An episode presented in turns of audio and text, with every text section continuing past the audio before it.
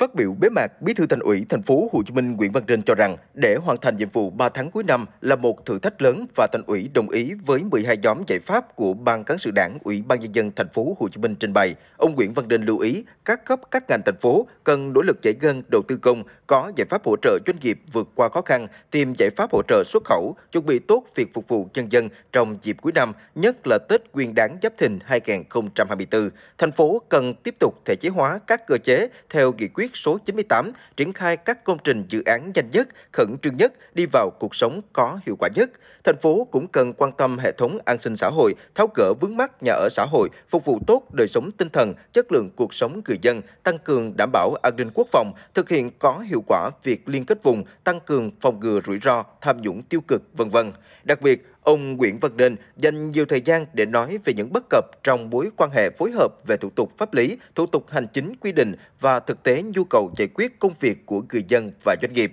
Mối quan hệ giữa cán bộ công chức với trách nhiệm và thời gian được giao trên từng cương vị, thẩm quyền chung, trách nhiệm cụ thể cá nhân đã tạo ra một khoảng trống cho sự trì hoãn, né tránh, đùn đẩy một cách công khai, hết sức khéo léo và khó bắt lỗi. Ông Nguyễn Văn Nên đề nghị cần phải làm rõ, xử lý không để tồn tại lâu các bất cập, bởi đây là những vấn đề góp phần cho sự chậm trễ, lòng vòng, mất thời gian, mất cơ hội, làm phiền toái và gây mất lòng tin. Thành phố rất cần sự đồng bộ và cải cách mạnh mẽ hơn nữa trong thời gian tới, bởi hiện có những việc tưởng như đơn giản, nhưng với những người có trách nhiệm cao nhất của thành phố muốn làm nhanh hơn cũng không thể. Do đó, ông Nguyễn Văn Nên đề nghị từng cán bộ trên từng cương vị tiếp tục nghiên cứu các biện pháp khả thi, đề xuất giải pháp khắc phục theo cơ chế thí điểm mà thành phố được Quốc hội cho phép theo tinh thần kết luận số 14 của Bộ Chính trị.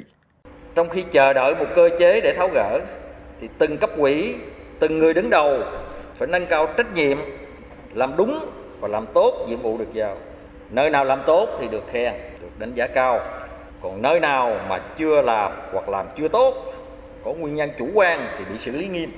Điều đó cũng công bằng thôi.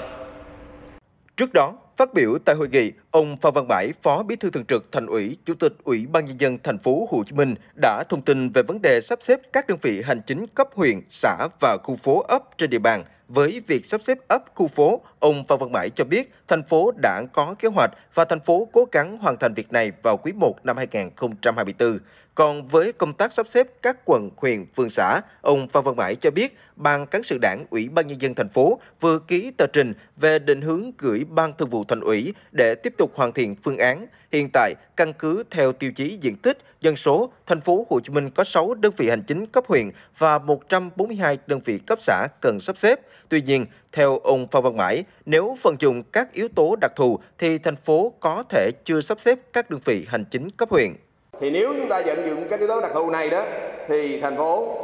là chưa phải sắp xếp đơn vị cấp huyện và chỉ sắp xếp 71 cái đơn vị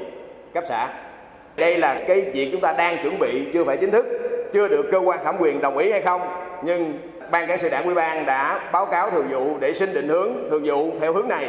và chúng ta sẽ báo cáo cho Bộ Nội vụ để Bộ Nội vụ thẩm định trình cho chính phủ để chính phủ trình cho Ủy ban Thường vụ Quốc hội trong thời gian sắp tới. Về giải ngân đầu tư công trong năm 2023, ông Phan Văn Mãi cho biết có thể thành phố Hồ Chí Minh khó có khả năng hoàn thành 95% như kế hoạch. Tuy nhiên, thành phố cố gắng nỗ lực giải ngân trên 80%.